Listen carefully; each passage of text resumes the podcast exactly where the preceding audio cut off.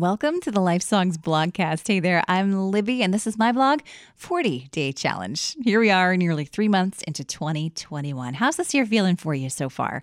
You know, a lot of us kick off a new year full of hope, ready to try healthier habits and set new goals. And maybe you haven't lost all the weight you plan to yet, or maybe you're still having pizza dinners more often than you'd hoped. I am. But have you stuck with or noticed any positive changes so far, no matter how small they seem?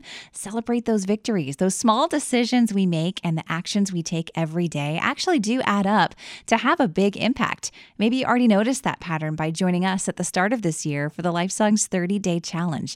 You know, small, simple steps each day, even as simple as listening to life songs for 30 days, can really add up to a totally different attitude and perspective. In fact, if you did, we'd love to hear how God's used that to have a positive impact in your life. You can share your story with us here at lifesongs.com.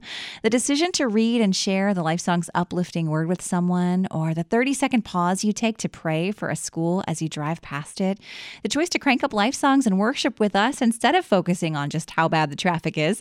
These may seem small, but they can be a huge part of having a more positive perspective, a heart of gratitude, and a shift toward hope.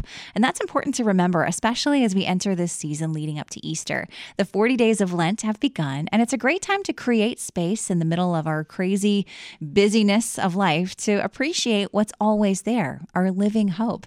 It can be a time to become more aware of God's presence, His voice, and His love for us. Because of what Jesus has done for us on the cross, we have hope.